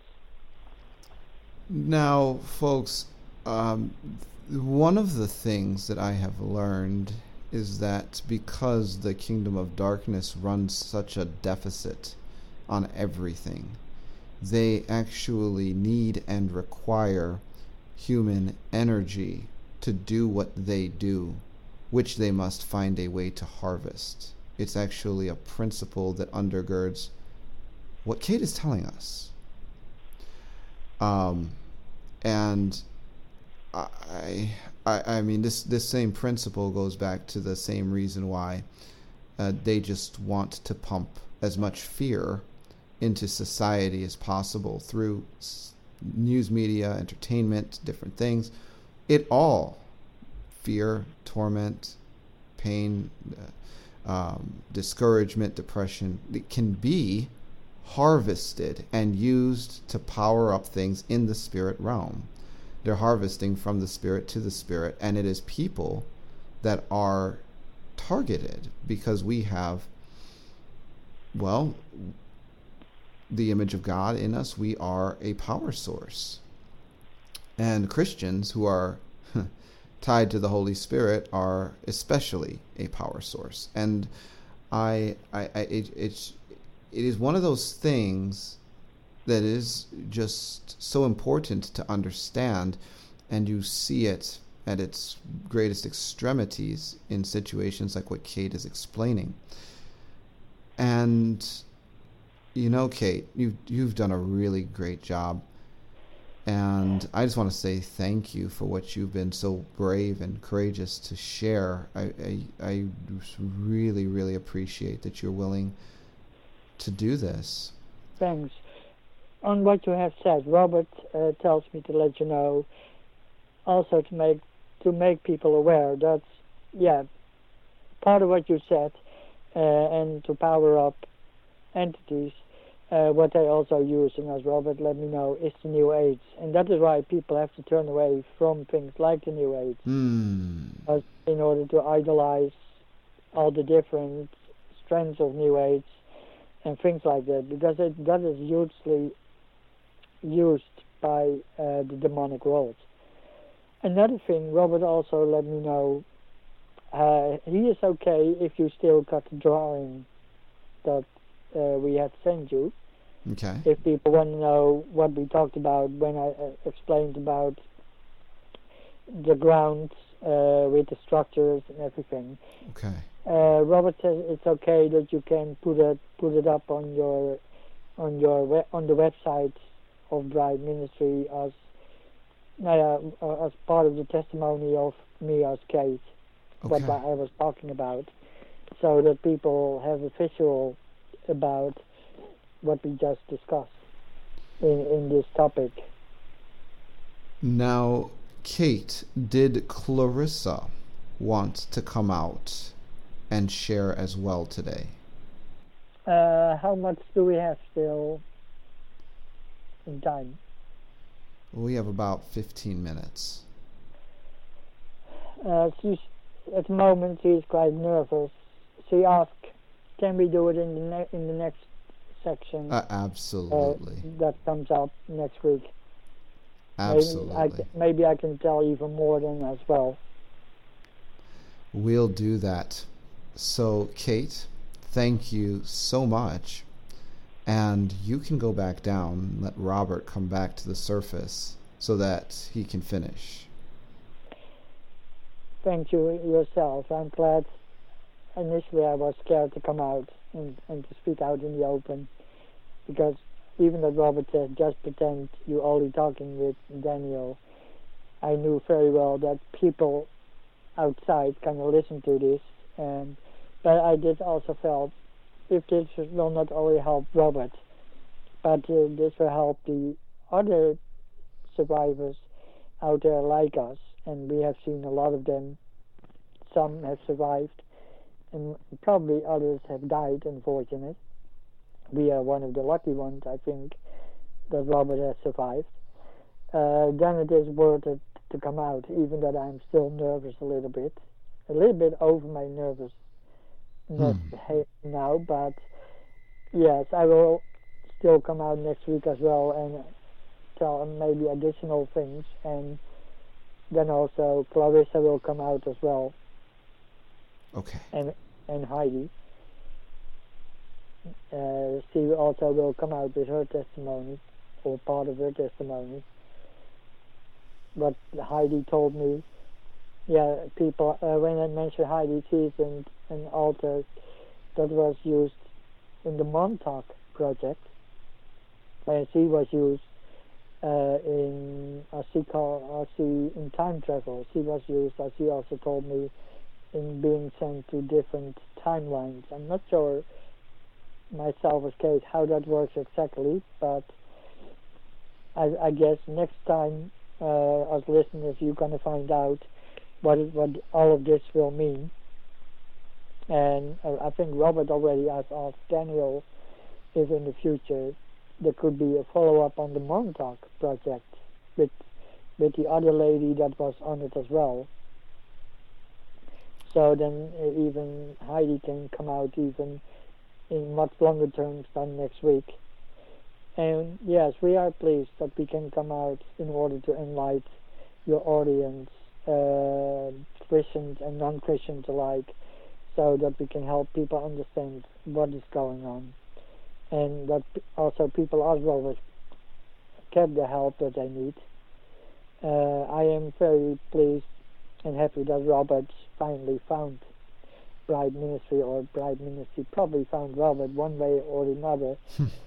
but uh, at least he get help, and I hope that other survivors out there who got alters like my, as they call us, like myself, on the inside, who have suffered.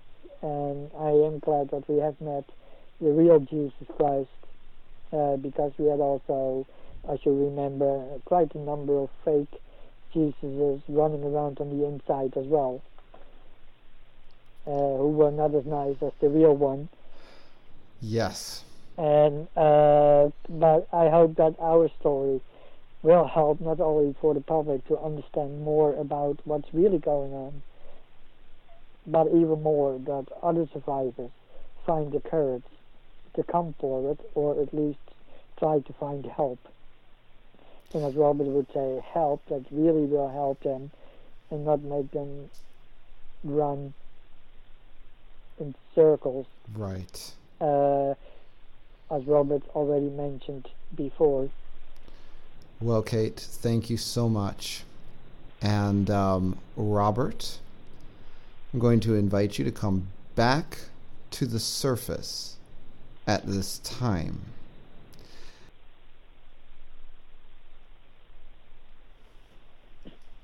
Hello again. Well, hello again, Robert. How did it go? Uh, I see she's, a, she's less nervous as she is before, and she seemed now pleased that she came out. well, Kate did an outstanding job. And now I'm going to take a minute and explain to you folks what just happened here. When a person has dissociative identity disorder, uh, it's it, it's really I, I have a hard time using the word disorder because it's an effort to survive. It's so much more than just a problem. It's a coping mechanism that is built in by God in order to allow people to survive very, very difficult things that's been hacked and hijacked by the powers of darkness. You know, what happens, it, it's kind of like an airplane. And in an airplane, for the normal person that hasn't been through much, trauma, difficulty, whatever have you, it's like they're flying an F 15 fighter pilot. There's only one chair, and they're able to maneuver very easily and just move in and out and fly. But for the survivor, it's more like a 757. There's a lot of seats, and there is a cockpit where there is a pilot. That's like Robert, who I'm talking to now. He's he's the pilot. He's flying the airplane. But then there's a door behind the pilot. There's also a co-pilot chair. And the door behind the pilot leads to the stewardesses who are immediately behind the cockpit. And they can move in and about into the cockpit throughout the airplane. Uh, they have a lot of mo- mobility. Then there will be first class, which will be um, excuse my w- wording here, but the most important people. Not that in real life, uh, first class are more important than other people on the airplane, but in this example, the, the, the first class are the more powerful, the more influential parts of a person, and then behind them is the rest of the population that's on the airplane this is kind of what it's like descending into a person's subconscious where their parts live. And so what happened was that Kate, when I had begun this process of asking, hey, can we talk with her about some of her memories? Kate, who I would say would be a, a, first class type part of Robert. She's actually a, a uh, has a lot of memories, her own personality, her own method of speaking. She she has all the characteristics of an independent person. She she gets out of her seat and walks forward and sits in the co-pilot chair. When Robert said she's standing next to me, essentially inside of himself, she has moved forward from where she was, somewhere inside, that's in the subconscious, and into the co pilot chair. And she was sitting there waiting for him to turn over the flight controls to her. So when Robert said, Hey, okay, I'm going to let Kate come out now, what happens is he flips the switch. It moves the controls of the airplane over to Kate, who's now sitting in the co pilot chair, and she begins to fly the airplane. And I'm talking to Kate. When Kate is finished talking, she flips the switch, and the controls of the airplane go back to Robert, who is flying. He's in the pilot chair. Kate is able to get up and she can walk back to her seat where she is on the inside. That is how switching can be illustrated with a model that a lot of us that just do not live this with this going on can understand and how some of us that do live with this going on can put some tracks or some understanding to what happens in our lives. And so, um, Robert, she she did a great job. And as we're um, kind of down to the end of this program, you, you know, Kate has already kind of left us at a cliffhanger. We're going to be coming back, and really, it won't be a second part. It'll be a part four of your story, and we'll be we'll we'll, we'll be doing that. We'll probably be recording next week. What did you want to say in closing for this program? Um, no, in, in case people wonder how it, how it works with the switching, although I think every every survivor has his own way of doing things. In our case, I only want to say is we have created a system in which whoever is the host at the moment says uh, is uh, is counting, let's say, from one till three, and we already agreed on the inside the way how we do it. So when we want someone out who is standing down next to us, and we say we tell we we tell yeah we we count till three, and then you you take over, and also when we switching back. So what? And we then closing our eyes, counting to three, and by three, in this case, Lauren, she is the host, uh, steps backwards, and then I takes over, or when I'm out, in this case with Kate, when I count three, then she steps in, and I steps backwards. And people, that is in case how, if you wonder how it works, it works with us. But of course, each survivor could have his own system uh, created on their inside in how they switch and when. We also have agreed through a God's angel uh, who decides in most cases when it is safe for certain alters to come out. That is another thing that we have agreed on on our inside. And of course, I cannot speak for all survivors because every survivor has to create his or her own systems. I can say, and I will say if is, and I will now direct to counselors who are listening, if you work with survivors, especially Christian counselors, and you want to make sure that it is safe for your for the alters of your clients to switch, it would be wise, as Taylor said, to ask one of God's angels to come in on the inside and function, or two angels, one that function as a bouncer uh, in order to make sure that darker alters cannot take over, but also one that uh, is assigned to make sure that an alter cannot, can, a child alter can come out when it is safe. And that is how we have arranged it on the inside. But it would be advisable if other counselors would work in a similar setting for their clients or in, in or slightly different whatever works for them. And that is how it works with people like myself and others out there in case people were wondering how it works when someone switches. In the past, before I had all of this, I was at times all over the place because at times, for me to have uh, to have memory loss, I thought that is something normal because I thought everyone got this. Till I found out it is not normal. That not everyone has time loss suddenly and it could be getting awake or get in the body in a completely different uh, place. So yeah, this is what I want to say to listeners and to maybe counselors who are listening to your show, Daniel. Uh, in a way, how things work, at least on our inside, mm. and how it also may could work to others.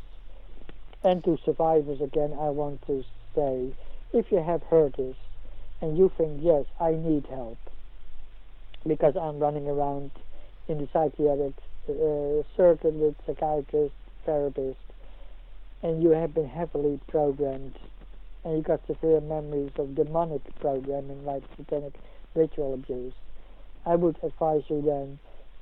The only way that you can get help is through organizations like ministries, as Bride Ministries of Daniel Duval, and there are maybe a few others out there as well. But get help as soon as possible because every day that you go unsaved or unhealed is to me one too many. Wow. And there is a way out. I can tell you, uh, I was lucky that I have been only for a short time out of my programming, and, and God has sent me help straight away.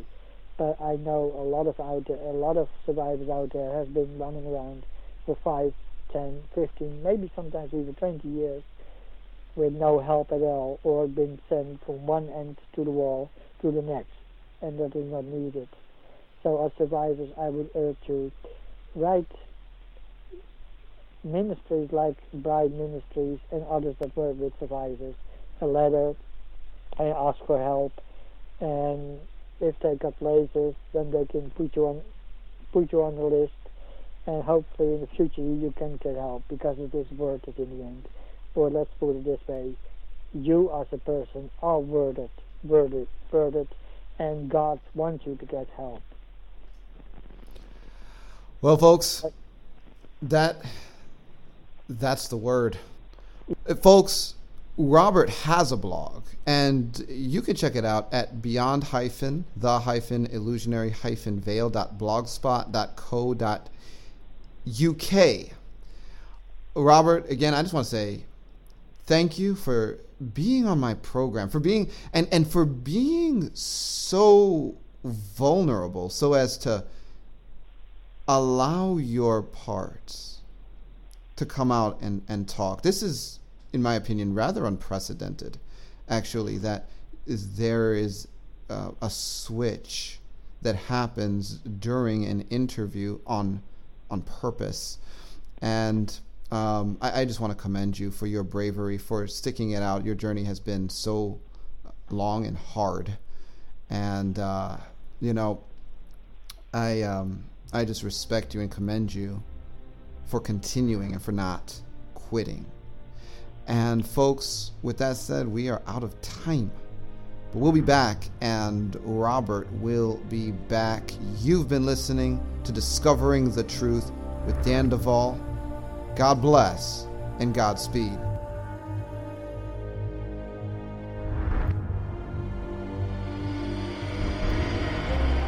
Discovering the Truth with Dan Duval is the premier radio program designed to center you on the kingdom of God, to equip you with faith in Jesus Christ, and to unveil the truth behind the lies. This program has been a production of Bride Ministries. You can find us at www.bridemovement.com. At our website, you can contact us, access resources, and support us with donations. We need partners in order to continue to produce our vision which is to promote unity in the body of Christ worldwide and assist in the creation and development of sheep nations. Partner with us and be sure to like us on Facebook and follow us on Twitter. Until next time, God bless and Godspeed.